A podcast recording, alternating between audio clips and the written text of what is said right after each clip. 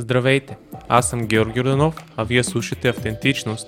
Подкастът, в който ще чуете автентични истории, които градят ценности, осъзнатост и отговорност. Помогни на подкаста, като станеш дарител в Patreon срещу по-малко от 10 лева на месец. Предимствата, които ще получиш са предварителен достъп до епизодите и Facebook група на общността на подкаста, където ще можеш да се запознаеш с нови страхотни хора. Линк в описанието. Благодаря ти за подкрепата. Тя е много ценна за мен. Да почваме. Първо благодаря ти, че днес така дойде. Знам, че, знам, че ти, ти ми в, нали, като си писахме, кажа, че януари е натоварен месец за тебе и за всеки, който се занимава с фитнес и с работа с хора. Така е, ами то при нас е натоварено първо, защото е януари месец и второ, защото ние направихме няколко промени по бизнеса и сега имаме така повече капацитет да вкарваме повече и повече хора в програмата и затова още по-натварено стана. Реално ние три пъти повече работа, отколкото предният януари. Mm. Така че да, това е, това е една от причините да, да е по-натоварено. Другата причина, разбира се, че повечето хора сега, както до новата година, се сещат, че искат да тренират, да отслабват, да влезнат във форма. Между другото има такова сървей, в който се запитват какви са новогодишните резолюции на хората, т.е. какви са новите цели за тази година. А, и всяка година на топ а, приоритет на първо място е фитнес.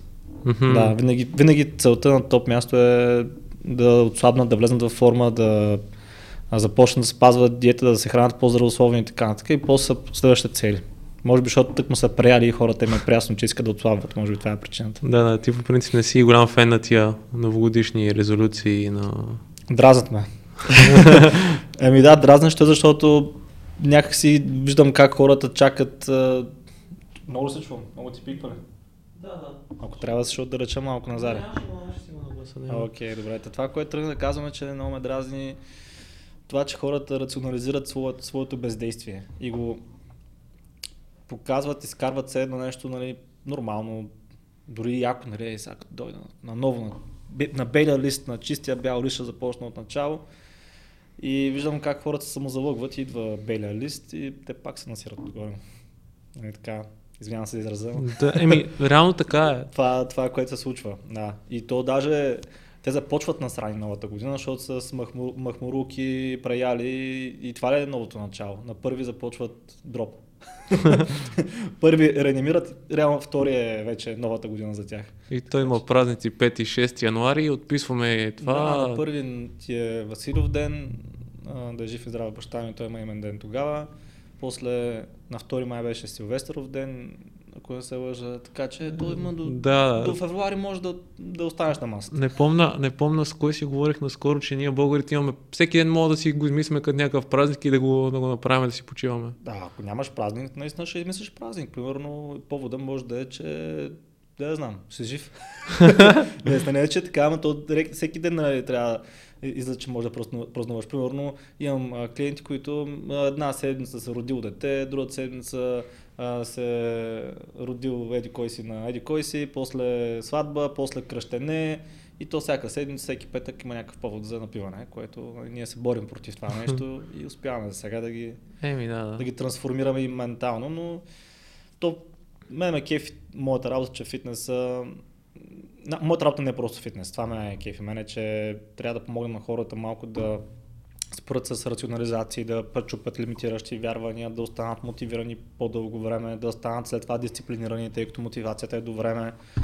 И а, всяко това нещо води в последствие до човек да желая да се развива и извън фитнеса. Ти си минал през нашата програма, знаеш какво става вътре. И ето, ти също се развиваш. А, миналата година, мисля, че бях или по-миналата миналата, подкаста, да да, ето от а, твоята къща, там а, в една стаечка записвахме, така доста непрофесионално, с брошки, сега вече микрофони, камери, вече имаш видео, нямаш само аудио. Да. Това беше само аудио, нали? Само аудио беше тогава, да. Да, ето, това е нормалният път, по който трябва да върват хората. Така, стъпка по стъпка, трансформираш ума си, трансформираш тялото си, трансформираш бизнеса си, трансформираш амбициите си и прогресираш. Това е. Да, аз нещо, което те поканих днес, искаме точно си говорим, е защото точно за много за мен е впечатляваща, реално ти трансформацията, която за себе си си направил от първите клипове на апс, които още си в VBOX, да. до днеска и до това което, това, което правите вече в много, много сфери И според мен едно от основните неща, които ти го позволяват, е това, че ти изграждаш качество в себе си. Uh-huh. И според теб, кои са основните качества, които ти помагат и ти ги развиваш в себе си, за да се развиваш ежедневно? Mm, ами той, има качества според мен, с които се раждаш и такива, да, които развиваш. Аз гледайки себе си в стар, старото ми аз, така ще тръгна малко от по-назад. Честно казано, както гледам отзаде, си мисля, че съм бил много тъп. не, честно. А, така, аре не тъп ми, как да кажа, наистина много забил, много кон с капаци. А, те хората сега смисля, че съм така, ама трябва да видят как съм бил преди. А, лимитиращи вярвания, насъдени от а, баби, дядовци, от родители, от който се сетиш. А, типичното мислене на, как кажа, човек от малкия град, който всеки успял, е кофти човек, всеки с пари е гарен човек, от някъде трябва да е взел и всякакви такива неща. Но качеството, което тогава всъщност ми беше и до ден днешен ми помага, е това, че м- много малък започнах да, обръщ, да, да, да спирам да обръщам внимание на хората около мен. Mm-hmm. А, това е много странно. Повечето са такива, на семейството, на това, това, на приятелите. А, аз не съм спрял връзка с тях, спрях да им обръщам внимание. Спрях да обръщам внимание на абсолютно всичко, което говорят. И бях се позатворил един вид в мой собствен си балон. Аз много малко обичам да, да разсъждавам на някакви неща, още повече като нямахме и кой знае колко социални мрежи тогава, всъщност то нямаше никакви. Аз всъщност първият ми смартфон май беше, да знам кога беше, 2 Бе, късно беше, много късно беше. Помня, че вече почти завършвах университет и още бях с тези копченца там, с телефоните без интернет. Да. И помня даже защо исках да си взема смартфон последната година. Едната причина беше да започна да снимам клиповете. Това беше основната причина, много важната. Но другата причина беше, че аз не мога да завърша човек. В смисъл всички край мен преписват, аз съм с тези копче, не мога да, да, не мога да препиша. Та, нямах, нямаше какво толкова да ме разсейва, освен Warcraft и в времето, в което не играех Warcraft, примерно стоя и си анализирам някакви неща, мисля си и не оставах хората да ми влияят. Аз и до ден днешен май като бяхме на подкаста с теб миналата година, ма и още до ден днешен не съм си махнал. Има една снимка, която е над профилната ми снимка, те където са... На Робърт Дауни Джуниор. Точно така, да, нали, слушай, усмихвай се, после на първи пак това, което ще направиш по принцип. Да. Да. Та, това ми е така доста силно, защото точно така съм действал. Примерно нашите ми говорят, там, пускам ги, минават, заминават. Това е, слушам, усмихвам се, после пак правя това, което знам. Ако бях слушал нашите, сега примерно, аз съм граничар, полицай, да знам какво ще да съм, нещо такова, някаква държавна работа. А, да, това е първото. Абстрахирам се от, а, опитвам се да се абстрахирам от средата си и през цялото време търся нова среда. Аз съм доста комуникативен по принцип. Хем съм затворен, но хем, как кажа, избирам си с кой да комуникирам. Съм наистина мога да режа хората, така ще го кажа. Нали, понякога по, по така рязко, понякога не толкова рязко, но мога да казвам не на хората. Така че мисля, че, че това е едно от основните качества. Да казваш не, примерно да ходим да пием, не. Ара ходим да ядем, не. Искаш ли да вместо сега да пропуснеш тренировка, да ходим на дискотека? Не. А, всичко, то може би Кьок ще ми помогне за това нещо, защото като знаеш, че носиш отговорност пред а, треньора си, mm-hmm. например, тренирахме понеделник, среда, среда и петък в 7 часа. И това доста често ми е налагал да казвам не на хората около мен, защото 7 часа имахме вечерен час, като бяхме по-малки. Примерно 9 часа и реално между 7 и 9 имаш най-хубавото време да излезеш. Когато говоря за много малки. После вече нямаше вечерен час, обаче пак излезахме към там 7-8 до към 9-9 и половина, вече сме се разотишли. Да, и реално тогава аз трябваше да казвам не, поне три пъти в седмица, тъй като трите бяха задължителни тренировки и след това трябваше да казвам не още три пъти, защото аз ходих извънредно, аз ходих повече от треньора на залата. Той, mm-hmm. той беше, Кьокшин беше понеделник, страда и петък, аз ходих понеделник, вторник, сряда, четвъртък, петък и събота. И ключа за залата беше в мене, между другото, на Вегата. Да. И това ми е помогнало да, да се да тръгна по някакъв по-различен път, отколкото от средата ми, защото казвайки не, не излизайки често навън, моята среда беше Кьокшина и World of Warcraft, тъй като това ми беше много голямо хоби тогава да се. А, така че това е едно от основните качества, качества според мен, защото аз сега гледам хората в коментарите в нашия канал, пишат разни неща, примерно, да речем, някой написал зверската потия. Нали съм зверската потия в коментарите.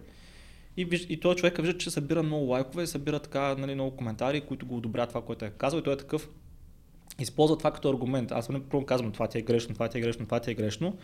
И му давам така разбита обосновка, защо смятам, че неето, което е дал, не е релевантно, не е правилно.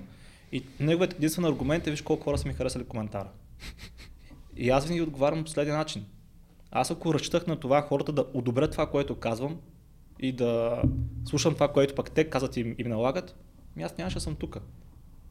Така че хората, според мен, никога не трябва да, да вземат под внимание, че масите са харесали това какво е казал конкретен човек и какво е направил. Защото ако искаш да си като масите, окей, радва се, че са ти харесали коментара.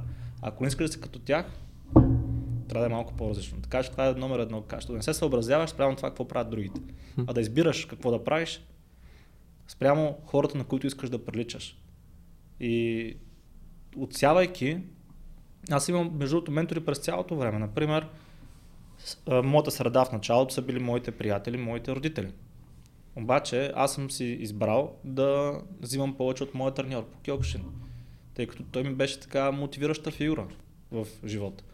След това а, спрях да тренирам Кьокушин, трябваше да се намеря друг, на който да се опитвам да, да подражавам и човек, от който да черпя мотивация и амбиция.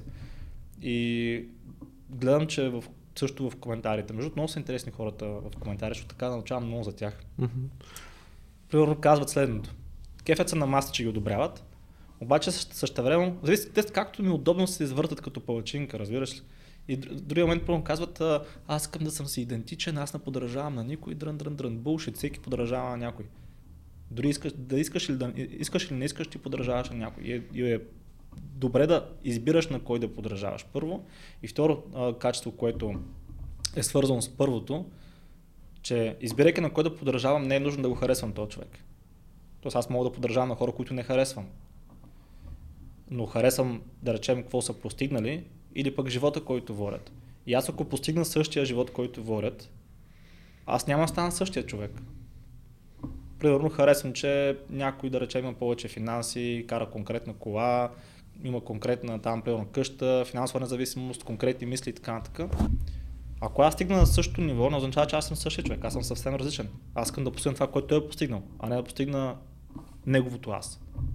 А, така че мога да не харесвам някой, въпреки това пак да слушам какво ми казва, защото има какво да науча от него. А това хората някакси не го разбират. Примерно много хора не ме харесват и заради това не ме и слушат. да. Те, тях е техен избор, разбира се, но ама според мен трябва да знае човек как да си ам, да сложи една разделителна. Да каже, окей, ня, не го харесвам този пич, ама го слушам. Примерно не харесваш Юли Тонкин, обаче казва умни неща понякога, нали? Да. А, така че, не казвам, че ти не харесваш, просто давам като пример. А, така че, има, има какво да се научи от наистина от всеки, но е важно да избираш този, на който не искаш да приличаш, а чийто живот искаш да водиш. В конкретни ситуации. Примерно да речем, ако, ако някой ти харесва семейството му, отиваш при него и като имаш твое семейство, навърташ около него. Да речем, някой ти харесва как е възпитал своето дете. Да речем, ти очакваш дете. Отиваш и се навърташ около този човек, който виждаш, че е развил добре семейството си. Да речем, може да е зле от към друг аспект, примерно да речем финанси или каквото и да е. Но конкретно за семейство е добре. И взимаш малко от него, обаче навърташ и покрай човек, който се прави добре с финансите, човек, който се прави добре с фитнеса. Тоест избираш абсолютно всяко. Той аз не съм играл с Симсън, но все едно избираш такъв бар, енерджи, нали, фатик, да. такива неща, да. Знаеш, че трябва да имаш стъди, ама като много стъди имаш фатик, имаш умора, трябва да, да рест. Така. И реално ти си избираш от, от всеки по нещо. Нали. Имаш си пъзълчето, фитнес, здравословно хранене, мотивация, ето Коби Брайан тук. А, и почваш, окей, фитнеса ще го правя, ако се навъртам около този човек. Семейство ще го правя, ако се навъртам покрай този човек. Ако искам да купонясвам, ще се навъртам покрай, примерно, еди кой е човек. И това е нещо, което аз мога да правя. Тоест, адаптивен съм. Това е, според мен, също много добро качество, ако човек иска да катери лека по лека стълбицата нагоре, защото ако не си адаптивен, умираш общото. Ми... Не буквално, но... Ами, лека по лека. Да, и... лав.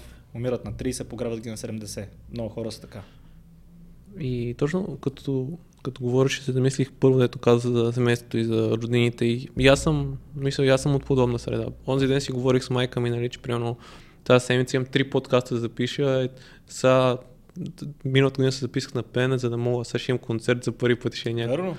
Да ми, ще пея една песен, да, ама пак. Е, пак е, Да. да. то, то не става цял Да. концерт Да, да, да. така че Да, да, лека но... по лека, стъпка по стъпка, така се получава. И тя такава вика, добре, ще занимаваш толкова сложни, ще занимаваш тия неща, да ти губят времето, имаш си професия, развивай си нея. И някакво аз такъв си казвам, еми, Да. ясно ми е, че това нещо ще ми даде дългосрочен. Просто, може би това поколение не е свикнало да, да чака, че нещата няма да се случат веднага, като правиш, примерно, правя подкаста, знам, че той ще ми донесе дивиденти след няколко години. Няма Мгм. да ми донесе сега, защото аз сега се изграждам. Да, ами, да, хората свикнали веднага да получават а, обратна връзка от това, което правят. Истината е, че ние сега специално имаме клиенти, в смисъл сега се записват клиенти 2022 година, които знаят за нас от 2014-2015. Така че т.е. това, което съм правил преди 6 години, даже повече вече всъщност стават 7, има импакт чак сега. Говорим за реален вече нали, импакт върху моя живот, нали, като финанси и връзки и така нататък. Защото те, те хора, явно им е трябвало 5 години да се навият, да се мотивират, да изградят доверие или пък да стигнат до това положение, в което имат нужда, нужда от помощ. Така че няма, няма на празно усилие, в принцип. И това е нещо, което пък парализира доста хора, защото те много, много опитват да пестят усилията си. Моите родители, предполагам си го чул и ти, защо да правя това, като утре може да стане това. Примерно, защо да спирам, измислям си и цигарите, като утре може да ме блъсне кола. А, защо да спестявам пари, като утре може да умра и те пари да не си ги взема със себе си. И моят въпрос е ми, какво ако не умреш?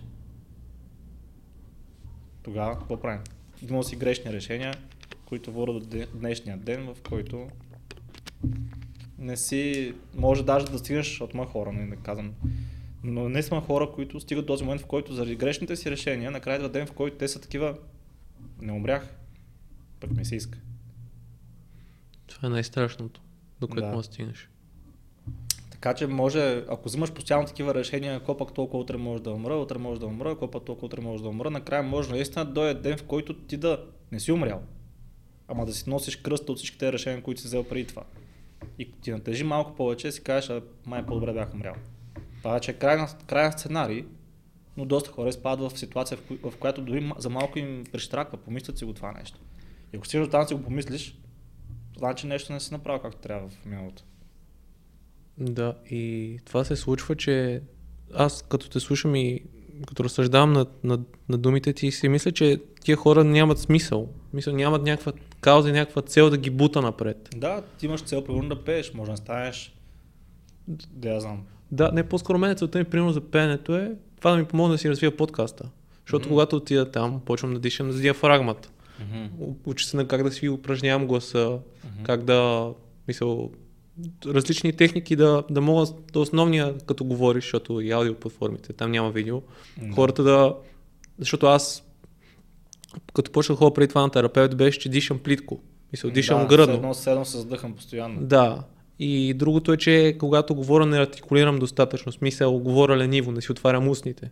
И това примерно с пеене. Няма как, смисъл, няма как да пееш и да това нещо Да. да се случи. Така. е. Примерно там ми даха ти упражнения с тапата. Те ти слагаш тапа и четеш. Да, корква тап. Коркова тапа, да. Да. И Това се е учиш. упражнение. Да. Да, има доста упражнения. И, а, ако ще говориш, искаш да речем да ти е по... Това го знам от Хрис, между другото. Той, ни, той ми помага с презентации и такива неща. Примерно, ако искаш да си отдебриш гласа там 2-3 минути преди каквото и да е, сядаш почва така. Ам, и просто стоиш, нали, да, и си отбеляваш гласа. А, примерно, ако искаш да си размърдаш устните, правиш това, което правят децата, като карат количка. Нали, Това обаче се казва Да. доста дълго време, така да се отпуснат устните. За съжаление не го правих това на идване, беше доста студено, трябваше, защото сега бе малко хладно, а, но, но да, а, има, доста, има доста трикове и това е интересно, че си почнал пеене, си подобриш подкаста, тъй като да, при тебе се усеща как дишаш плитко и все едно не ти стига въздуха да се доизкажеш. Тоест, Да. Тръгваш, казваш две-три думи и вече се И сдъхваш. спада надолу. Мисля, Точно, да. Спада се едно, не си, не си досказвам края на изречението. Точно така, да. И това може да доведе до усещането в срещната страна, че си примерно по-притеснен, а то може да, може така, може да не е така, може просто така да си говориш по принцип. Та може да, да дойде усещането, че си по-притеснен, като си по-притеснен не вдъхваш увереност, като не вдъхваш увереност, хората малко така повече се такива, сега толкова ми говори, той не е сигурен може това, което той казва.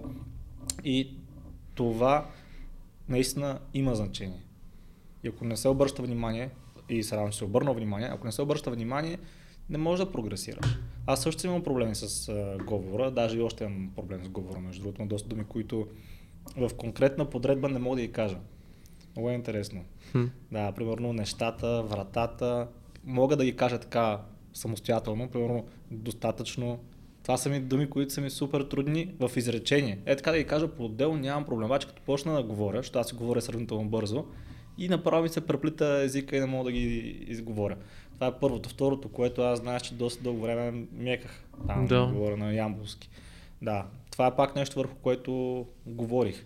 А, така, върху нещо, върху което работих. А, бях стигнал до, до един момент, между другото, в който аз, а, тъй като пътувах постоянно в София и Ямбул, и като се прибера в Ямбул, се опитвам да не слушам речта на хората. Това, между другото, също може би ми е помогнал да се абстрахирам от хората около мен, защото аз наистина буквално ги слушах, за да мога да не си развалям отново речта. Така че в дните, то даже са месеци, в които аз така най ми беше жега, защото точно бях напуснал работа, трябваше да се преместя обратно от София нали, в, в Ямбо. А, Никола още не беше напуснал тогава работа. Всичко беше супер несигурно. И точно тогава, когато аз имам нужда от най-много амбиция, хъс, примерно някой до мен да ме надъхва, точно тогава, между другото, хората се опитват най-много да ти помагат в кавички, а всъщност да те саботират. Ма не дей сега, ма не може така без работа. Трябва нещо странично да си, да си вземеш като доход, ти е сигурно, ти е спокойно, пък ти си развива пак другите неща и разни такива тъпоти в някои ситуации може това да сработва. Но в други ситуации това е пагубен съвет, защото трябва да ти е жега. Ако не ти е жега точно тази сигурност, която имаш под работата си, понякога не ти дава да се натиснеш на максимум и наистина ти стане гърбът ти е оправен до стената. Един вариант е да пробиеш стената с гърба си, да си още да си в underworld, нали, да си наистина много, много зле, а другия вариант е само напред. По-лесният вариант е само напред, но е трудно да пробиеш стената с гърба си. Така че понякога това е, това е добър а, повод да се натиснеш на максимумата. А, аз така също се абстрахирах от хората около мен, тъй като не исках да прихващам от а, тяхната реч. Ако случайно чуя някаква грешна дума, изказана по акцент, диалект, така, така, аз а, правих забележка на тях, но и на себе си. Тоест, да правя забележка на тях, но така подсъзнателно седно правя забележка на моят мозък да не приема тази дума като правилна и да не се връща обратно да говори по този начин. Та, примерно в залата слага слушалките, вкъщи слага слушалките, като нашите почнат да говорят по телефони, по каквото и да е, аз слага слушалките и се абстрахирах тотално да мога да не хващам речта им, но така не съм хващал и лимитиращите вярвания, които се опитваха да набият отново върху мен, тъй като аз а, живях само от 18 годишен, след това на 20 2015, на колко съм бил. Да, я знам вече направо, имам чувство стар. 24 май, нещо такова беше, или 25, пак трябваше да се върна на 24 май бях. Трябваше да се върна при нас, защото тогава точно напуснах работа. Това е доста голям удар по егото. Това е другото, между че имам високо его. Май може това да, да говоря после. И това беше голям удар по егото, тъй като ти си живял 4-5 години сам, даже повече, 6 и изведнъж трябва да се върнеш там, откъдето си тръгнал. И се опитвах максимално бързо да драпам, така че да не остана дълго време в тази позиция. И хората мислят, че егото е лошо нещо, пък егото според мен е супер. Защото егото те кара да се движиш напред. И ако не беше примерно мо, моето его, аз нямаше да се скефа. А, така, ако, ако не беше моето его, аз ще си кажа, какво толкова и преди съм живял при нашата изчакам още малко и така може да съм като много хора, които са на 45 и там са жената, децата, всички да са на едно място. Та, ако като човек с моето его, аз това не може да си го позволя, затова много бързо излезнах от тази ситуация.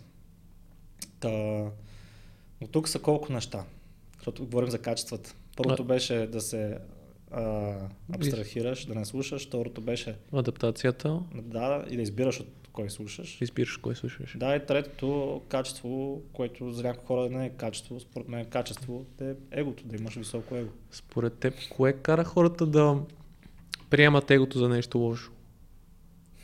Много лесен въпрос. Повече хора казвате много хубав въпрос. За мен е много лесен, защото аз съм го разсъждавал доста върху а, темата. Той въпрос е и хубав, де.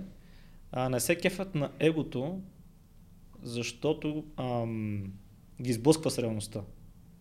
Тоест, ако аз сега, примерно, казвам, че моето его не ми е позволяло да живея с нашите, защото, примерно, Хикс, Y, Z. И почна да описвам негативните причини. И като някой, примерно, гледа, може да си каже, но чакай сега, аз живея с нашите. Аз какво, не съм ли достоен? Не съм ли готин? Не мога ли да се развивам въпреки това и така нататък. И може би този човек го тригърва и се жегва това нещо. И го жегва, защото аз го сблъсквам с реалността. Защото наистина да живееш с родителите си, има негативи, има и плюсове, разбира се, но има доста негативи. Не си напълно свободен, като живееш с вас, защото те, те постоянно ти намилат. Примерно както на тебе са ти намилали. Не? Сега, защо пееш, за нас глупости. Да. Да. Ето един много силен негатив. И като кажа така, може би някои хора се надъхват, мотивират, се казват, и аз ще се напусна моето място и ще тръгна да дира пътя си сам. Без чужда помощ, без чужда намеса, без чужди лимитиращи вярвания. И ще се ядоса и ще се мотивира, ще стане, ще тръгне. А друг човек ще се почувства като жертва, нещо, което в момента се прайзва, т.е. награждава се, да си като жертва. Нали, Ти си виновни са правителството, средата ти, не си роден в богато семейство, дрън, дрън, всяки такива тъпоти. И човек се свиква с това да бъде жертва и се кефи да бъде жертва и тази заучената безпомощност остава си в нея и така, докато се усети, погледаш совника, ми да се 60 години и, и до там. А, това е причината, че егото, хората, които имат високо его и са готови да говорят открито за него, а, им, действа като шамар.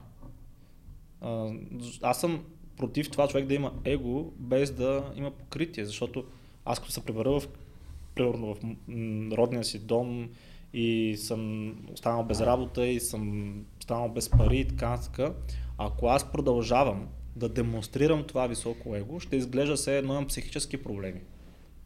Замисли се, примерно, някой, как изглежда човек, който е с наднормално тегло, такъв не е много, да речем, прилежен вид и нищо не е постигнал в живота и, и е с супер високо самочувствие и супер високо его. Отстрани изглежда като човек, който има психически проблеми, нали така? да. Да, пред- предполагам, че повече хора са виждали такъв човек.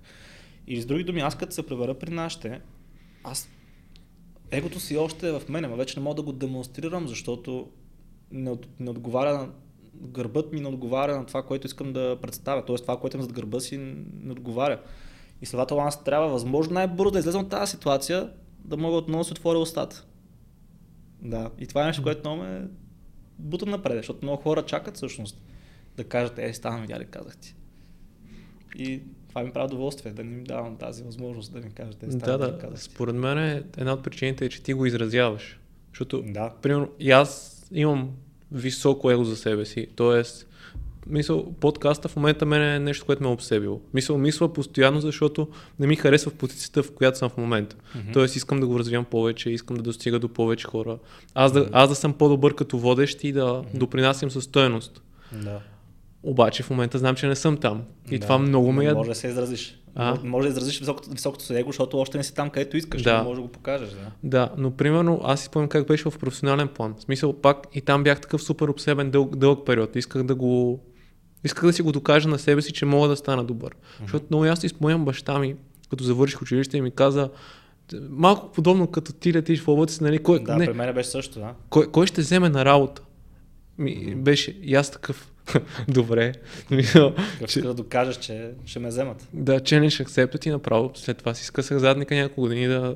Малко и... Мисъл, това е много, и, много е полезно понякога е, е някога ти каже нещо да не се сдухваш, а да кажеш, е, сега ще ти покажа. Мисъл, Точно така, да. И ти трябва да се благодарен на своите родители за това нещо. да, че, абсолютно. че те спират и не вярват в тебе, защото един вариант е да повярват и те да се отпуснеш, защото има много случаи, в които Аз съм а, склонен на такова нещо, по принцип. Може би. Да. Съм забелязал. да повярваш или Не, ако някой, в смисъл, ако е по-комфортно Ага. да се отпусна. Аха. По-скоро, когато е по-тегаво, се мобилизирам повече.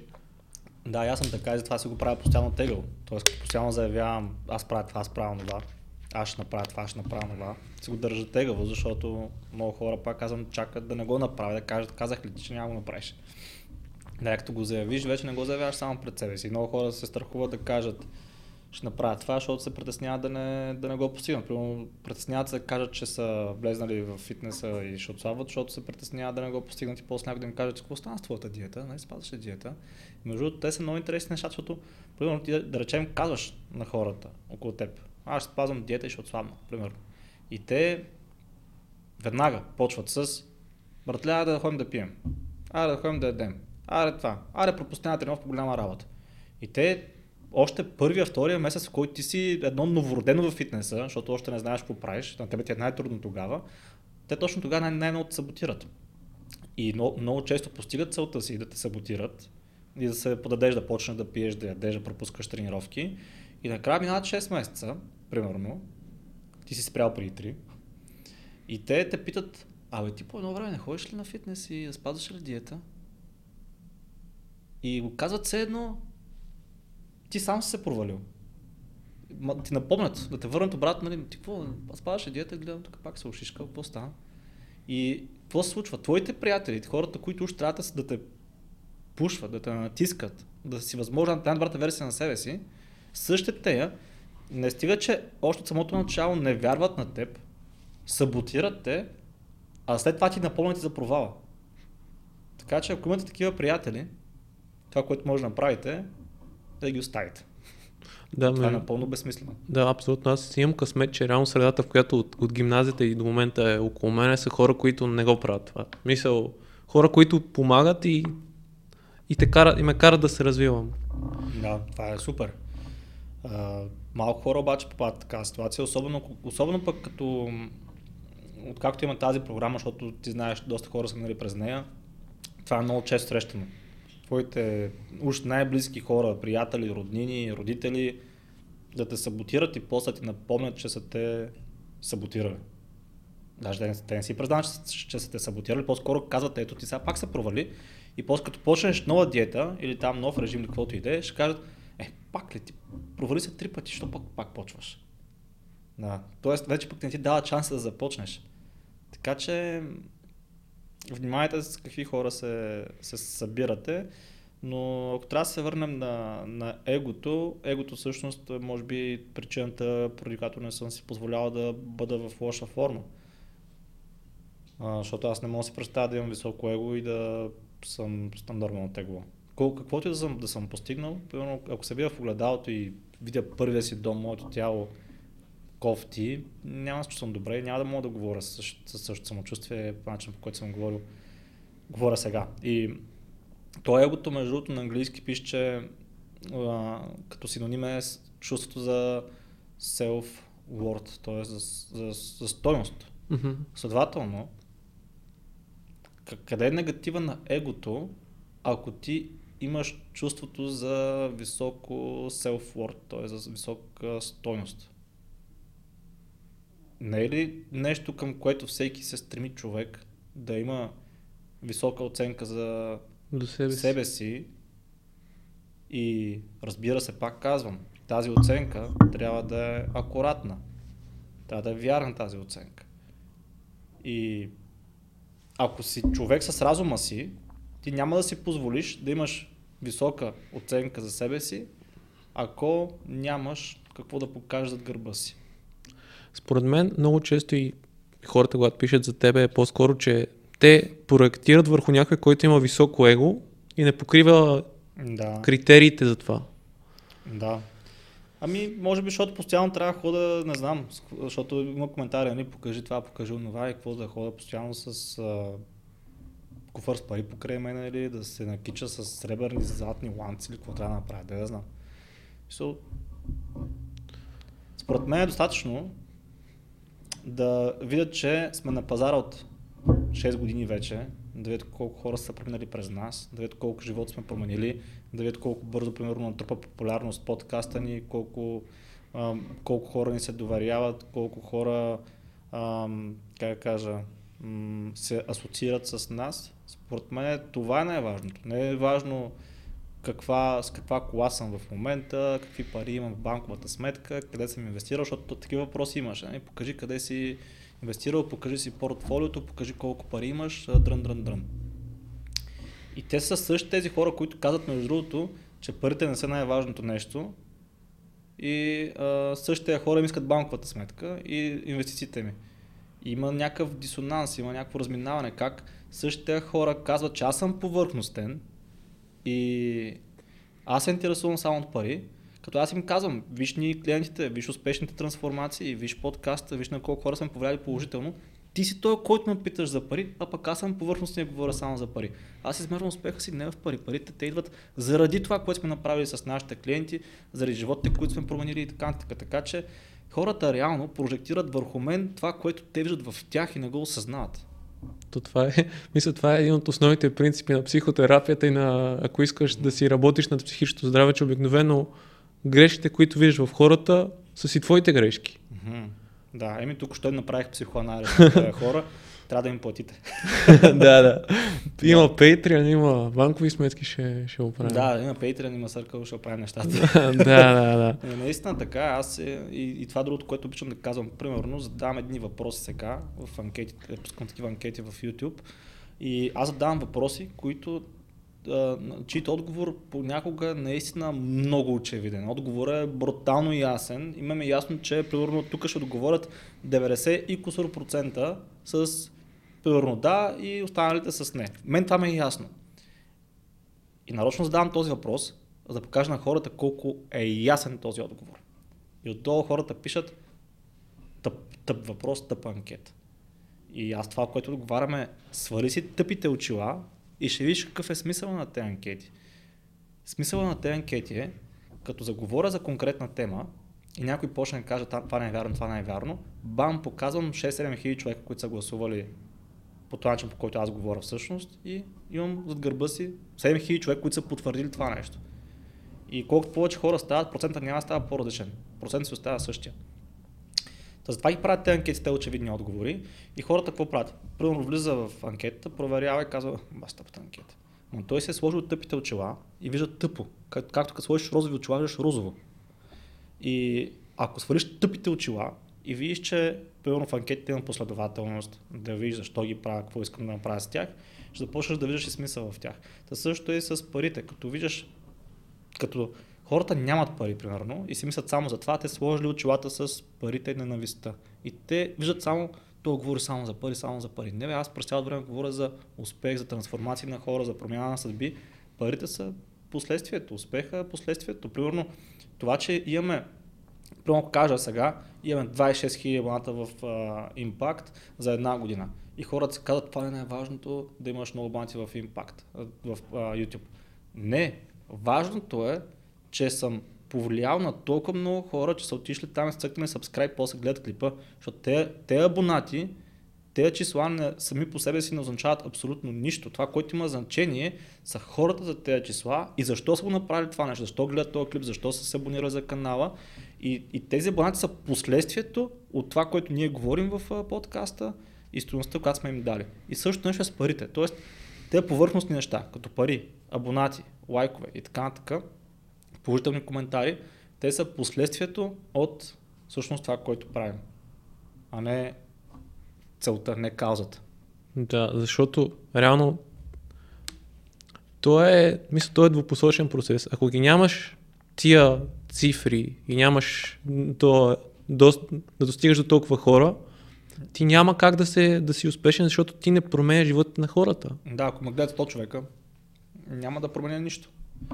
И обратното. Ако ме гледат 100 човека пък, що ме гледат 100 човека, не 10 000, значи може би не стигам по правилния начин до правилните хора. Тоест нещо трябва да подобря, ако ме гледат малко хора, примерно. Така че да. свързани са нещата. Да, едно от нещата, които реално искам да си поговорим, защото ти си от хората, които успява малко тренда да го хване преди да стане тренд. Както в момента има много хора, които се занимават с натурален mm-hmm. в смисъл на хора да помагат да се да достигат по-добрата си физика натурално. Mm-hmm. Red Pill, като цяло канала, който в момента развивате. Да. Ти според мен, защото това е едно от основните, едно от качествата, които ти имаш. Да, това да. Това, това по-скоро го разви или е нещо, което ти е вродено? Как го анализираш за себе си? Може пак се дължи на това, че ам, разсъждавам. А, тоест оставам насаме с себе си, за да мога да анализирам тази среда около мене. Какво имам предвид? Виждам, примерно, настроенията на повечето мъже и жени сега конкретно, ще говоря за Red Pill, пък после ще говоря Да. за фитнеса. Та, примерно сега виждам какви са настроенията на повечето мъже и жени. И виждам, че нещо не е както трябва. Виждам, че все повече хора се разделят. Мен всяка седмица ми казват еди кой се е разделил, еди кой се е развел, еди кой се е оставил дете сираче и така нататък. И виждам, че нещо тук се случва. А пък преди това съм виждал този патърн да се случва на друго място, а именно на, на Запад, в Штатите най-вече. И се замислям, хм, тук има някаква връзка. Какво се случва? Най-вече виждам това нещо в София. Защо в София? А не примерно в, в Ямбол. Защо не в село Прастрелци? Да, знам. Не случва в София и на Запад. Виждам, че има някакво разминаване в ролите мъж-жена. И започва да ми става ясно, че колкото повече хора им се вдига финансовия статус и се вдига лек- лекотата на живота им, толкова повече се размиват ролите, толкова повече, примерно, жените стават по-арогантни и са склонни да правят по-малко компромиси, защото мъжът е склонен да прави компромиси повече, отколкото жените, според мен. Това, което виждам. Защото мъжът е до някъде да го прави, защото е мързелив. Да, не му се занимава. Примерно той си има жена, да речем, прави сравнително редовен секс, има си дете, бачка си и, не, и на мъжът не му е проблем, между другото, да има едно и също ежедневие, да се повтаря отново и отново и отново. То според мен тук идва момента, едно от началото, което и, нали, и Питърсън говори, е, че реално жените се интересуват повече от отношенията между хората. Мгм. Ние, щом вече имаме изградени отношения, си казваме, това съм го направил, Да. давай да си продължавам по моите си работи. Да, хванах си жената, направих детето, какво, какво повече се занимавам, дай да си бачкам, да си плащам там а, нали, найма на къщата или пък а, вноската по апартамента и по колата и, и всеки ден едно и също. Мъжете нямаме, ние сме, обичаме си рутината, така ще го кажа. И сме склонни да правим много компромиси, точно за да, за да не си нарушим спокойствието. И жените, това, това даже ги дрази, между другото. Предполагам си чувал, или пък сега някои мъже се сетят, ако са водили спорове, жените им казват, завиждам те на спокойствието, къв си такъв спокоен, а, обърни ми внимание, това, това, ара, ходим на почивка, дрън, дрън, дрън. Тоест, те се дразнат също на това спокойствие, докато ние точно това търсим, търсим спокойствието. И в а, миналото, когато жените са били по-зависими от а, своите мъже, първо за да оцелят въобще, за, ако остави жена в третия свят, без мъж около нея, тя ще бъде убита и изнасилена сигурно инстант. И гладна, най-малкото. А, но колкото повече се развива нацията, има повече и повече мъже, които са склонни да защитават жените и така нататък, то и, и, и самите жени са също така и по-финансово стабилни и независими, толкова по-малко а, те са склонни да правят компромиси, защото реално а, привързаността на жената, част от тази привързаност идва, разбира се, от това да мъжът да я привлича сексуално, по външен вид, по характер и така нататък, но и доста голяма част от привличането на жената идва от това да се намери мъж, който да е над нея и да може да я осигурява и тя се чувства спокойна и сигурна с него.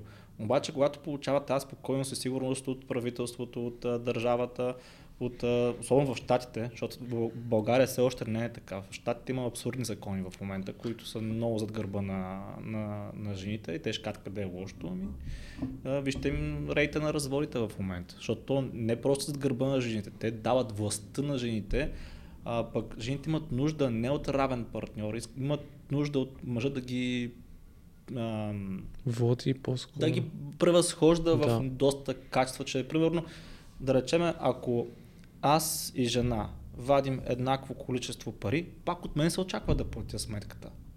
Може да каже, няма проблем, аз ще платя, дрън, дрън, дрън, нали? Но а, колкото по-често се случва това, примерно мъжът такъв, е, забравяй си портфела, не мога да платя сега, дрън, дрън, дрън, постепенно жената започва да губи. То, то е genuine desire, то е uh, attraction is not a choice, т.е. привличането не е избор. Започнах да виждам тези патърни, които се случват в Америка, да идват тук в България. Започнах да виждам и в разговорите, които водя с потенциални клиенти, че много от мъжете примерно са на 35, на 40, на 45, които са разведени. И жената е инициирала развода. И си казвам, абе, този проблем вече е тук. Той не идва. Той е тук. Просто постепенно става по-голям, по-голям, по-голям. И виждам, че в Штатите това е нещо, което се дискутира от много време. Тук все още не, защото според хората те въобще не го виждат даже. И си казах, окей, ще го започнем сега, защото сега е началото, сега е пика. А, не пика ми, а, сега е, как кажа, а, не, неразорана нива. Нещо, нова възможност. Говори. Точно така, да. И виждам, че много от нашите клиенти, които са програмата, които, и, също така и потенциални клиенти, те са точно в тази ниша. Хора, които са на възраст и не им върви примерно в семейството, или пък вече са се развели. И така с един куршум два заека. Хем хващаме реално аудитория, която ни е потенциални клиенти и така може да развием още повече бизнеса. Хем хващаме тренд, а, тематика, която ни води до още повече хора и може да развием и друг бизнес покрай това. И хем е нещо, което не само помага на нас, ами също ако помагаш само на нас, нямаше го правя, ами на първо място помага и на хората, защото виждам, че много хора имат нужда от това нещо. И мъжете, и жените. И между другото, колкото хранилка има в коментарите, толкова и, и жени и мъже, които се включват в налично в Инстаграм, което за мен е по-готиното между другото, там, че някой ме е нахранил публично, то го направя за, за себе си и да ми даде, да ми даде този подарък негативизма. Обаче хората, които ги пишат тези неща налично, това е вече истинската емоция от тях и истинска емоция, която и аз мога да взема, защото те хора са постарали налично, без някой друг да види, да изкажат своята благодарност и как това им повлияло на живота. Но те, които го правят публично хейтерите, те го правят да, да се почувстват сами, да, себе си да се почувстват нали, така по-добре, да дигнат, да дигнат своят, своят self-worth, т.е. своето его, да кажат аз съм прав, да ето колко хора ще ми харесат коментара, после да е, виж, 50 човека харесаха моят коментар, не твоя. Така че това, е, за, за, за това м- започнахме с а, Red Pilla. Та, причината за това нещо, че мога да анализирам какво се случва и около мен, и по-далеч от мен, и той е като шах да може да предвидиш няколко хода напред. Mm-hmm. И също случай с фитнеса, между другото, виждах, че много хора не постигат целите си, фитнес целите си, даже и аз бях включително в това число, но пък ги постигнах целите си чрез информация на Запад. Отново, то хубавото и лошото идва от Запад явно. Та видях в Запад, че има а, доста повече научна информация, свързана с фитнес, тренировки, правилно хранене. И си казах, хм, окей, ще тествам това, ще тествам това, видях какво сработва, видях какво не сработва, записах после този курс на мен Henselmans и а, като, докато се трансформирах, видях, че има дупка за научно, обоснова, научно обоснована информация в България. Виждах и не може да повярвам на очите си какви глупости се говорят в интернет пространството, в а, телевизията, в... А, тогава нямаше YouTube канали още а, но във форумите, имаше такива форуми за фитнес. Сега май форумите вече не са толкова. Няма, няма. Да, вече не се гледа толкова, така не се чета толкова много форуми. Но имаше булшит в форуми, в телевизия, между хората, в фитнеса, в залите имаше булшит.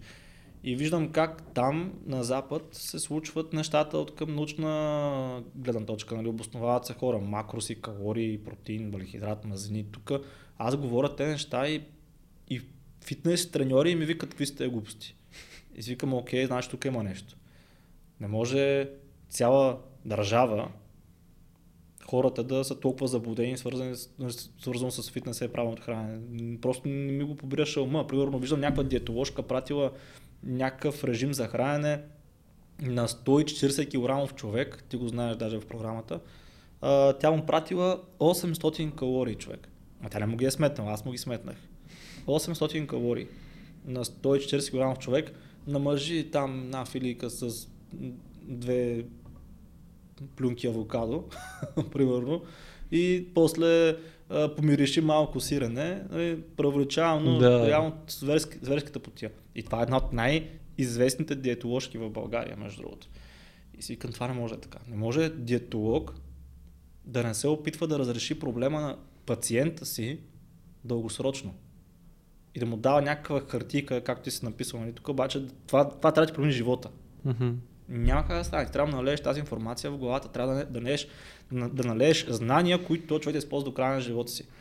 И видях тогава тази дупка, че има нужда от това нещо. Не някой ти даде някакъв хвърчащ лист с тренировка и режими и ти вземе 20 лева. И ти си такъв, е, платих на треньор, дал 20 лева, сега ще свърша нещата. Ами имаш нужда от наистина обоснована информация, с която можеш дългосрочно да постигнеш целите си. И тогава пак видях тази дупка и реално бях тогава, още и Радо не беше почнал с YouTube канала си, да всъщност бях първият фитнес ютубър всъщност в България. Това се случи тогава, 2014 година.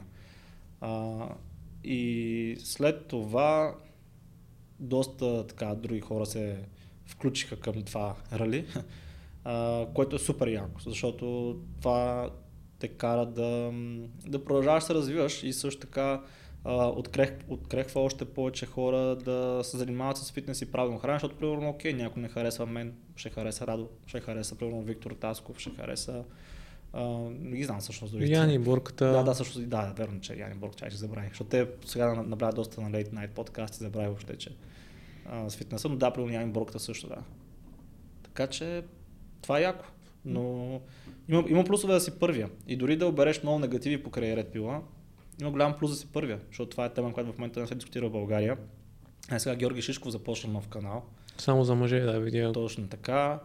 А, Яни Борката също започнаха да говорят на тези теми. Така че Red Pill ще става доста мейнстрим и в България. В Америка все още не е стигнал чак до медиите, ако не се лъжа, но в България много по-бързо ще стигне, защото България е много по-малка. Да.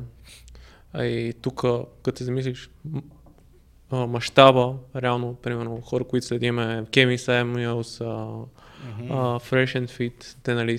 Аз между Да. другото, Fresh and Fit е един от най-яките подкасти, които съм е слушал, беше с Роу Томаси, където после имаше, в смисъл, те имат много скандални подкасти, в които Така просто е. Карат жени някакви- кръщат и се бият. Да.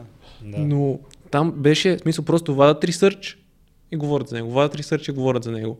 да. И това беше супер полезно, да, за да... гледал а, точно за феминизма подкаста Да. и изследванията свързани с феминизма. Точно Да, така. те бяха 50 и нещо проучвания. Да, да, да. Да, така че хората, които мислят, че това е някакъв булшит, някаква просто идеология, Red Pill всъщност стъпва на доста проучвания Не, и психология. не според... Мисъл, аз и Саги, нали, тя ми гостува и днес си говорихме, че има... Мисля, има Аги ли... ли? Аги, да. Аха, да. Има го и тя каза, че по-скоро е идеология поначало, но, Да, но у нас, мисля, то се вижда, че социалните мрежи, това, кое- което причинят на отношението между мъже и жени и като цяло ще... да. То може да е, то е идеология, обаче част от нещата стъпват на реални факти. Еми, то може би във всяка идеология има част от нещата. Може да. Да, не съм, не съм задълбавал чак толкова в темата. Но, но се вижда, че има нужда от това нещо със сигурност, защото, пак казвам, повече и повече разведени родители, повече и повече самотни деца, отгледани само с майките си. И има и проучвания, които показват, че деца отгледани, особено момченца, отгледани само от майка си, са доста по-вероятно да влезат в банда, такъв генг, нали, улична Да. банда, а, да се занимават с наркотици, алкохол, да бъдат престъпници, обирджи и дори убийци. И се показва, че деца, момченца, отгледани от бащите си, всъщност се справят много по-добре. Така Мгм. че това пак, е, пак има научни данни, преди да ми скочат жените, ма как може така, еми има. И въпреки това, а, съдът винаги ще отсъди детето, сигурно 90 и кусур процента, от така 90 и кусур, а, 10 пъти би отсъдил детето на майката, а на бащата.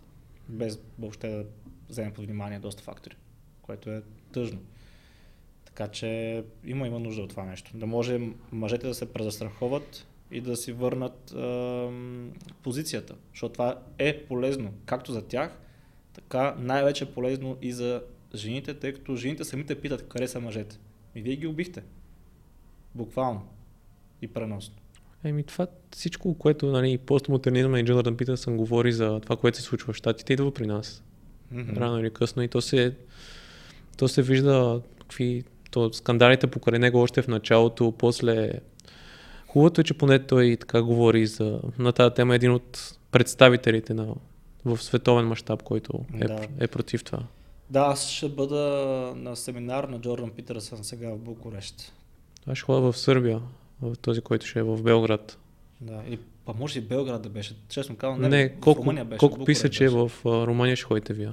Да, да, в Румъния беше. Но да. като цяло аз сега като и покрай 2200 и покрай много сериозна българска група ще има и в Сърбия и в... Така ли? Да. Ми ще се запознаем, значи. В Сърбия със сигурност ще има доста българи, за Румъния не съм сигурен. И то Румъния е къде? А той е Сърбия вече. Да. Да. А, да, да. Джордан Питърсън е наистина за днешното време, как кажа, право будител. И то не само нали, на България и на Америка, ми на цял свят е будител. Са, вчера му гледах, че пусна, че с uh, Джо Роган са записали нов 4 часа и половина подкаст. Е, да. Той колкото нас с Мони. Да, да, епичен подкаст и вашия с Мони, просто е вау. Супер. Той Мони може да говори и 8 часа, не Много говори, да, така е. Ама важното е, че има какво да каже, да, Да, само да. да говори много. Да, а да се върна на, като те слушах нещо, което ти го каза а, за лекар, който да търси решение на пациента. Според мен ти, когато се захващаш и четеш в някаква тема, ти търсиш решение на проблема. Мгм. Докато повече хора не се фокусират върху решение. Просто възприемат някаква информация, докато при тебе това, че мислиш аналитично, те кара да, окей, тук имам проблем, дай да го разрешиме. Абсолютно. Да, аз не виждам смисъл въобще да се коментира проблем, ако няма да коментираме как ще разреши този проблем. И, и това е нещо, което моята половинка ми каза. Тя беше чела една книга, мисля, че в книгата жените са от... Не, мъжете са от Марс, жените са от, от Венера. Мисля, че в тази книга беше. И ам, тя ми беше казала нещо от сорта, мисля, че в тази книга беше написано, че жените споделят, за да споделят просто. Да ги, да ги изслуша, да споделят болката, да споделят емоциите и мъката. А мъжът споделя, за да може от срещната страна да му помогне да разреши проблема. И виждам лойка в това нещо, защото има случаи, в които примерно тя идва да сподели нещо и започва така отдалеч да ми разказва. Аз опитам да се фокусирам повече от една минута. Трудно ми е понякога. Да, сигурен съм, че сега някой ще ми скочи там, ще каже как може така да говориш, не можеш да се фокусираш повече една минута. Сигурен съм, че много мъже, които са в връзка, особено по дългосрочна връзка, ще, ще разпознаят това нещо, а именно жена им да им говори и те се напъват да я чуят и да не могат да чуят какво, какво му казва. Наистина това е често срещано, но предполагам някой бял рицар ще се намери да отрече тази тъпотия. А, това е истината, да, да каже тъпотия да, го- да го отрече. А, така, там. А, и тя, тя точно това тръгна там да ми обясня някакви неща. И аз съм, бам, решението, ето го. Това е. Историята свърши. Еми да, не мога, не мога да слушам. Аз мога да, е, но не ми е присъщо. Ако видя някакъв... Нали, историята има проблем. Аз хващам проблема в началото на историята. Това ти е решението. Точка. Защо да продължаваме през цялата история? Ако това ти е решението. Ма не, не, не, нека ти кажа. Не, не, това е решението, защо да ми казваш повече? Това е. Та, така, сме мъжете. А, поне повече предполагам, поне аз Да, съм да. така, наистина. Ако, като вие проблем, трябва да го разреша. В смисъл, за какво? За какво да го мисля въобще, ако не мога да го разреша? И това между другото само хората го правим. Да мислим за нещо, което не може да разрешим.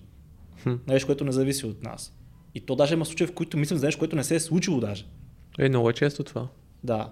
Ти си представяш бъдещето, какво може да се случи, някакъв негативизъм, обикновено точно това си представяш, някакъв булшит, някакъв негативизъм и позволяваш на това, което все още не се е случило, проблем, който все още не се е случил, проблем, който дори не си помисля дали има решение или не, да спре, да те парализира.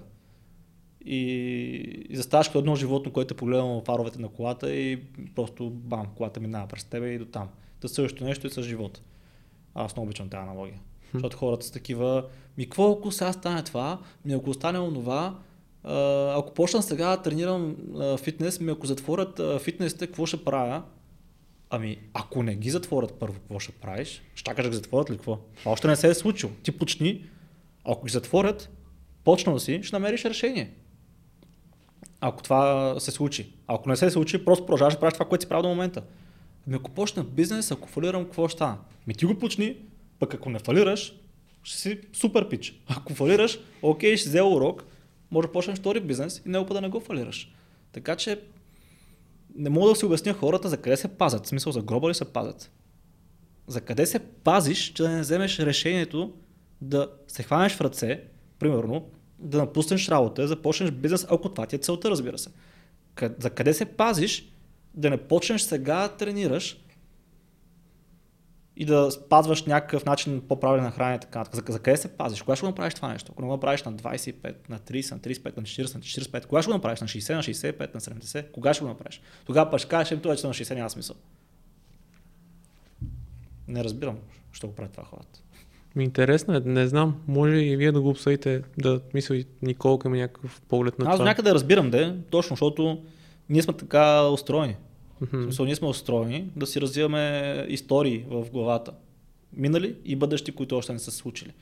Но като го разпознаеш това нещо, трябва да се хванеш. Аха, окей, това е негативната мисъл. Това ми е амигдалата, която прожектира някакви неща, които в бъдеще евентуално ще се случат и аз спирам моята амигдала ме спира заради нещо, което все още не е станало. Амигдалата в миналото е нещо, което ни е помагало да оцелем. Амигдалата ни е помогнала да се запазим живи. Примерно, ако стоиш, нещо там, работиш, да я знам, правиш лък и те нападне животно, амигдалата тригърва и ти почваш да бягаш.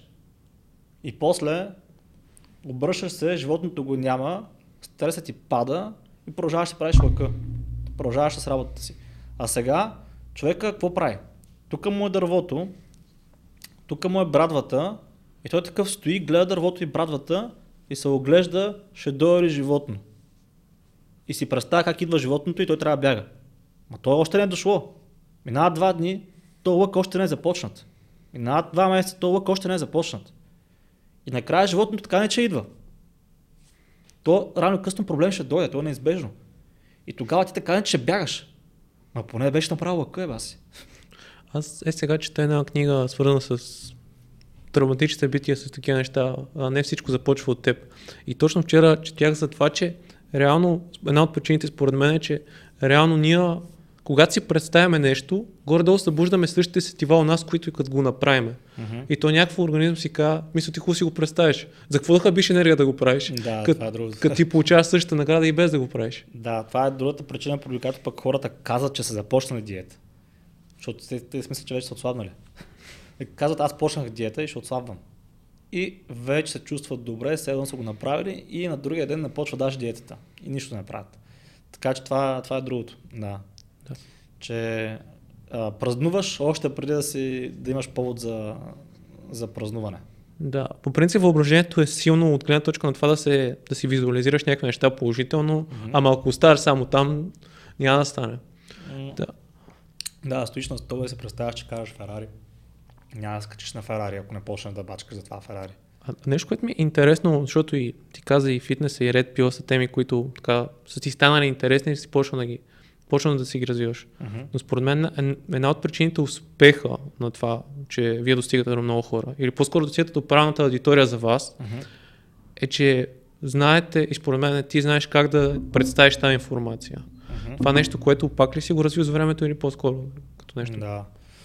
Ами за разказването на истории имаш предвид, предполагам тук, защото хората не слушат просто информация. Защото ако mm-hmm. почне да им говоря някакви данни сега, какво съм чел като поручвания, еди колко си процент са разводите, еди колко си процент са инициирани от жени и така нататък, и свърша до тук, няма да им е много интересно.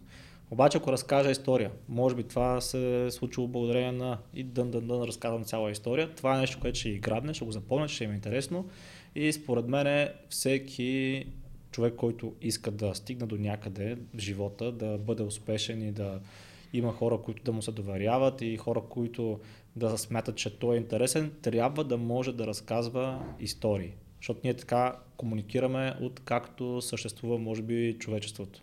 Както може да говорим, чрез истории.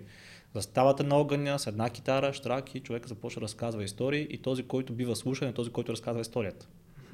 И този човек е търсен и после. Защото той реално... А, И е, той остава в историята. Да, и това, да. А, и после, най-вероятно, този, който е разказвал историята, после някой друг разказва историята за него. Защото ти не можеш да разказваш истории, без самия ти да си преминал през разни неща. И затова сега, примерно в този подкаст, мога да говоря сигурно и цял ден, както и Мони може да говори цял ден, точно защото това са хора, които са а, това са хора. Това Да, това, това сме хора, които сме преминали през а, някакви а, перипетии, през а, трудности, през а, не толкова трудни неща. И, и Мони, и Михаил Стойчев. Всъщност, всеки един от подкаста, който сме поканили, виж каква история има. И има трудности, има а, неясноти, има падежи, има възходи. И, и тези хора ще влезат в историята по един или друг начин. Може не е в историята като нали, а, историческа наука, но ще влезат в историята като примерно създателя на коя си компания. Ще влезат в историята като човекът, който а, промени, промени IT сферата, направи империя онлайн, примерно. И тъна, и тъна, и тъна.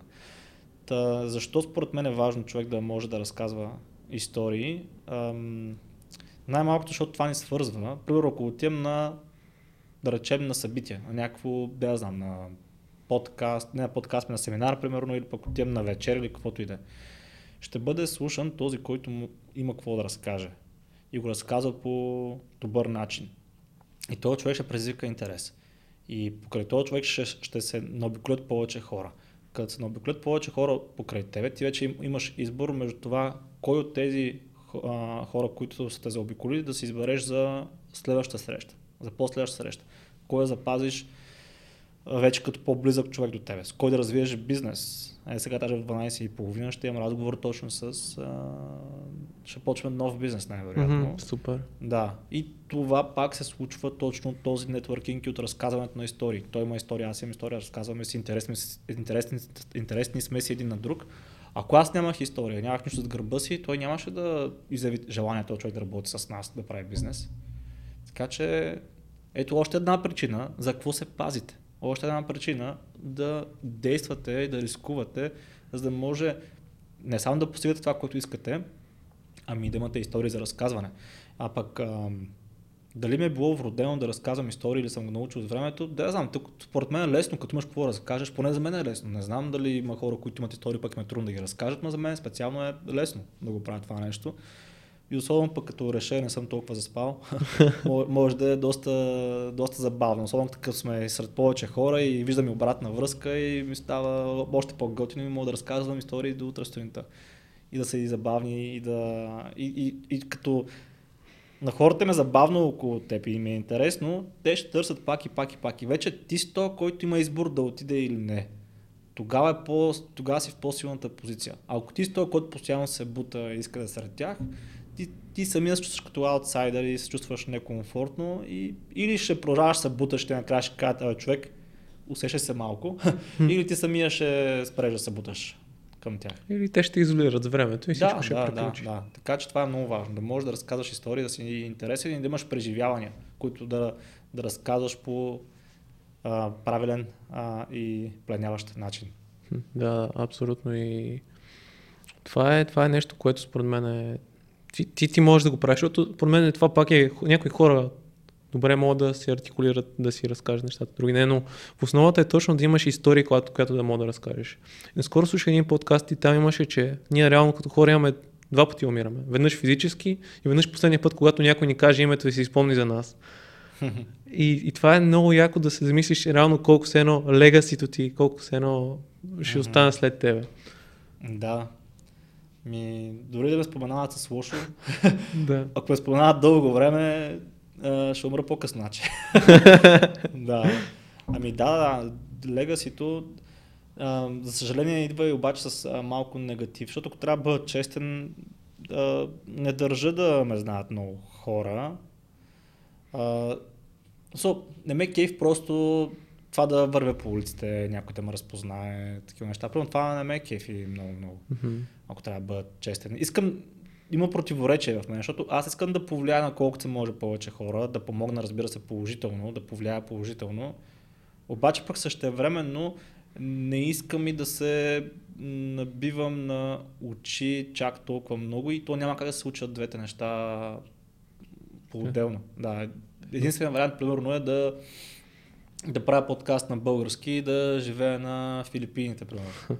Да, тогава може би ще стане. Макар, че да знам, бях чел в Гърция човек, но то пък Гърция тя не е така дестинация. Защото отивам в Гърция човек и само отварям колата, стъпвам и някакъв ме гледа от кръстовището напред и вика, Стан, ти ли си? С такъв копеле.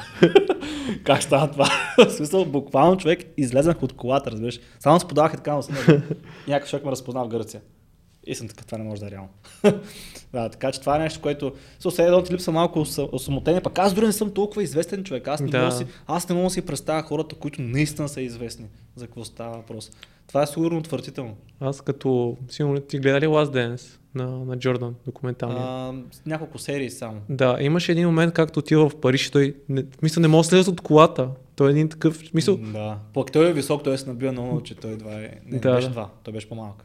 Той беше по-нисък. Колко беше? ами, Джордан? 1,98 е той някъде. Да. Помня, че за баскетболист беше нисък. Защото имаше Да. доста по-високи от него. Да, да, да. Той играе на такава позиция, която може да е по-ниска. Да, така. е. Стан, понеже и ти имаш и кол и искам да ти задам последния въпрос на, на, Да. на подкаста, който е, ако имаш въз- възможност да срещаш с пет личности, кои биха били те и какво би си поговорил с тях? Оха, пет. А, Застреляме сериозно тук. А, добре, първия със сигурност би бил Майк Тайсън. Хм. Да. Майк Тайсън много ме кефи. С него съм се мотивирал доста дълго време. Гледаш ли му подкаста сега? Ами той А, май сега не го прави толкова ден, ама преди... Да, ами гледал съм разни епизоди, а, но мен ме кефеше, кефеше повече младия Майк Тайсън. Не, че сега да ме кеф, пак ме кеф, защото е такъв малко по-скромен, по-тихнал и... А, но просто в момента не мога да резонирам с сегашното му, защото аз съм сега съм млад и искам да натискам някой и да се боря и да... Нали, I with your children. А, да. А, и просто вече не мога да резонирам с новото му аз. С старото му аз повече мога да резонирам. А, но пак, въпреки това, бих искал да се запозная с него на лично на живо много ме кефи. А, така че това е първият. Вторият човек, с който а, бих се запознал на живо, от който мисля, че има много да какво да науча, разбира се, е а, Джордан Питърсън. С него също бих искал да се запозная. Там мисля, че е ясно някакво да, Да. а, да говоря.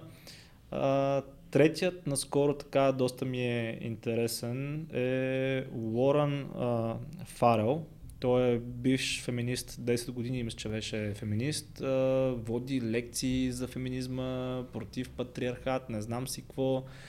И стига до един момент, в който казва, че като, като вече се разведат родителите, той започва да говори за това какво е най-важното за детето. И жените казват, не, не, не, тук говорим за това, кое е най-доброто за майката, защото това, което е най-доброто за майката и за жената, ще е най-добро за, за детето. Той казва, това не е вярно. И тогава го изхвърлят от а, тази група на феминистите.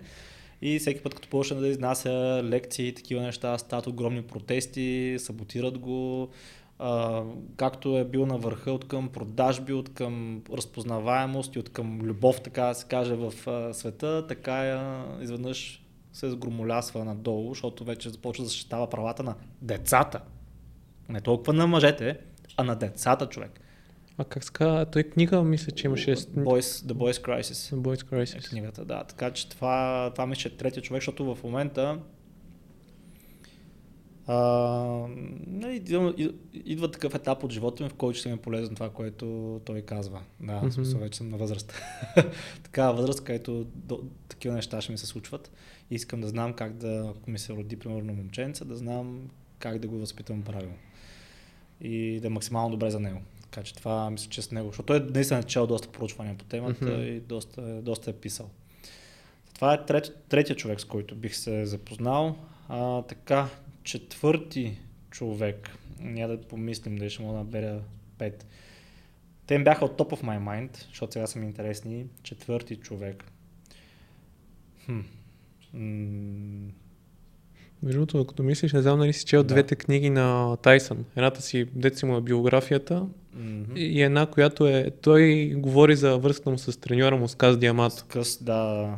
А, не съм чел цялата книга, чел съм откъси, също така съм гледал документ... Те са няколко документални филма за него, всички съм ги изгледал по няколко пъти. А и даже онзи ден бяхме в, а, вкъщи с комшията и гледахме един много готин клип, клип The Triumph of a Character в YouTube. То е много кратко филмче. Е много кратко филмче, но много набързо показва, ще аз искам да покажа нали, малко от историята на Майк Тайсън, много бързо показва а, градацията. Там между пак се показва много ясно как ти влияят хората около тебе, тъй като в началото къс Тамато е, той е а, а, той го е откъснал от а, Средата. расизма, от а, това да се чувства като жертва на расизма, че е черен, че никой не го зачита и всякакви такива неща и го накара да се почувства нали, на жаргон бял човек. А, да, и след това идва а, Дон Кинг, а, жена му между другото. Е, това е още един пример, че е много важно с каква жена се хващате, защото жена му го събаря на земята. Не знам, не знам дали знаеш историята за Знам, аз съм ги чел и двете книги, Да. по принцип съм се интересувал и Да. това, което става след като тя го съдеше за изнасилване, след това той, мисля, силно Майк Тайсън е рекордьор по хора, които са го осъдили за изнасилване и за... Да. Силно над 30 пъти са го Е, осъдили за това нещо. това е другата простотия на западното общество, че една жена може да те съди 20 години по-късно, че тя се е сетила, че си е изнасилил, когато вече си успешен имаш. Между другото в NBA от Те там ги пръскат. те там а, от самия смисъл от а, високите нива на самата организация NBA бяха пуснали писмо до играчите да си изхвърлят кондомите в туалетната, за да няма после... Да, като казваш кондоми а, и туалетна, знаеш какво се случи с Дрейк наскоро? Не. А, когато има такъв закон в Штатите, когато мъж прави секс с жена, а, спермата му вече и принадлежи един вид. Тоест, ако свършиш в презерватив, тя може, ако иска да се... Говорят. За- Да, там са толкова откачени, да. И Дрейк, това, което прави, той по принцип има цяла като агенция се едно, която подбира жените, с които той се вижда. Примерно отива в някаква държава или там град а, и правят купон и има си такъв а, рекрутър, който събира жените, да, подписват а, договор, че еди какви си неща могат да се случат на този купон. А, и какво ли още не. Така, да има консент, да е сигурен, че всичко е точно. Обаче, доколкото разбрах, то път се е хванал с някаква инстаграм там моделка, модел. И в хотел, ако не се лъжа, правят секс. Той свършва в презерватив. Първо, че той въобще не е дал, тя да има достъп до презерватива. Той а, там натискате, примерно, отива в банята и се връща вече с презерватив сложен на него. Там правят каквото правят, свършва се в презерватива, всичко точно и а, се ляга или там стои в стаята и отива тая мацка, с която той е правил секс в банята. И след а, няколко минути се чуват а, зверски писъци от банята. А какво е направил Дрейк? Той е бати гения. А, взел е лютив сос, за да убие сперматозидите и е сипал лютивия сос в а, презерватива. И тая да направят точно това, което той очаква да направи. Отишла е, бъркнала е в презерватива. Тя, го- тя го развързала, защото той го е вързал и го е хвърлил в буклука. Тя го развързва, бърка и си Да. вкарва лютивия сос. да. Мале. И по-интересното е, че сега тя го съди. Да. Толкова откачена в момента ситуацията там. А, така че ам, не живеем в патриархат. Това не знам как жените са си го помислили в момента въобще. Доста по-вероятно е мъж да бъде покорен, отколкото жена да бъде покорена в момента. Но това е дълга тема, така че няма да започвам, може друг Да. път да я поговорим. А, така, а, четвъртият а, човек, а, с който трябва да е известна личност, така ли? Не, не, няма значение. В смисъл някой, който е значим за тебе. Не се познаваме, искам, искам да се запознаем, така ли? Дори може да го познаеш, дори някой от миналото може да не, не е в контекста на днешното време. Аха, аха, а, ясно. Хм, а, четвърти човек. А, може би, може би Кличко, Хм. защото е трудно да се задържиш толкова дълго време в топ форма. Трудно е толкова дълго време да се задържиш на толкова високо ниво в бокса, да си световен шампион и със сигурност ще има доста какво да разкаже, наистина мотивираща история и за дисциплината, която има, и за мотивацията, която има. И въобще всичко така, че може би Кличко ще е четвъртият човек. И на него бих ти препоръчал, има готина книга на български, негова, която, която е супер. На български? На български, да, да, да. Супер, добре. Ще... Ма, знаеш ли заглавието или не? Трябва да ми Кличко, А, да, то ще излезе. Да, ще излезе, ще излезе веднага. А, така, а, вече имаме двама бойци, двама, които се занимават с а, психология в момента. А, Лорен Фаро не, се- сещам какъв доктор беше, дали то беше завършил психология. Така че много интересно. Двама бойци, двама психолози. А, Петия може чалгар. Челгар? Азис. Ами аз, аз бих се видял с Азис, абсолютно. Аз съм голям фен. да, между другото може да го поканим Азис верно в подкаста, да се разкаже и неговата история. Е, аз наскоро и в 2200 го обсъдиха това, че реално Азис винаги е срещу тренда. Значи той беше гей, челгар, Да. циганин, преди това да е модерно Да. и сега стана алфа машкар. да, да, да, да, това с космите е брутално, където се ги пресети.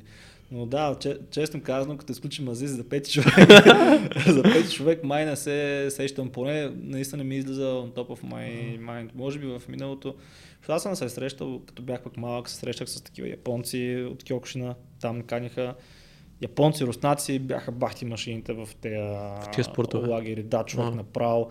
Ударят се и се чува дум, дум, като някаква баска. Аз съм направо се чува в гарите, като се ударят в такава зала, защото те има големи зали там. Мгм. И то се качиш на татамито и като почна да правят парик, се чува такова, такова дълбоко дум, защото тук в гарите, като се дадат, чува, яко се чуваш. Да, беше много яко. А, такъв, като си малък, такива неща те впечатляват. А, така че да, не се сещам, честно казвам. Еми, Азис е окей, по принцип. Петата личност. Азис е окей. А, да. Азис е окей. Има, има, има, Има много неща, мога да разкажеш има, той. има история. Не, бе, не, честно, наистина, аз не се базикам. Ама, Азис- аз, ама аз съм в смисъл съм сериозен, Азис. Аз, аз съм голям фен. Аз съм слушал и старите неща и... А, песните ли имаш преди? А, ами да, да. да, да. Да, бе, готи, готин според мен ще. е. Може би ще го поканим в uh, подкаст. Сигурно сме какво да разкаже. Той е световно известен, не е само в България е известен певец, така че uh, да, не се сещам обаче за човек, който така да, да е нещо по примерно пак психология, е не, не, някой, който ме мотивира. Просто не се сещам за толкова много хора, които ме мотивират. А, сега чак се сетих се, между много хора ме сравняват с Андрю Тейт в момента. А, да, знаеш го Андрю, нали? Да, да. Гледал Да. съм. Да, ми може би с него бих се запознал, защото той ме е наблизо, той е Букурещ. Той е много, много интересен тип, определено е. Да, да. Мен ме е интересно как почнаха да ме сравняват с Андрю Тейт, още преди да знам за Андрю Тейт. Това И- както си, обсва- както си носиш ризата, е за това е, заради копчетата. Заради ризата ли? Аз, аз почти си мисля, защото той така ходи винаги. да. Да, сега съм без риза, но съм пак в черно, между другото, черното е моят цвят по принцип. А, да, какво ще казвам?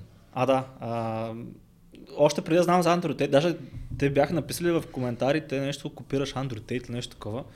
И аз от коментарите и от един човек в а, нашата група, в Съркъла, беше качул клип на Андрю Тейт и беше казал, ето, нали, там, примерно, стан, виж, това е енциклопедия за ред пила.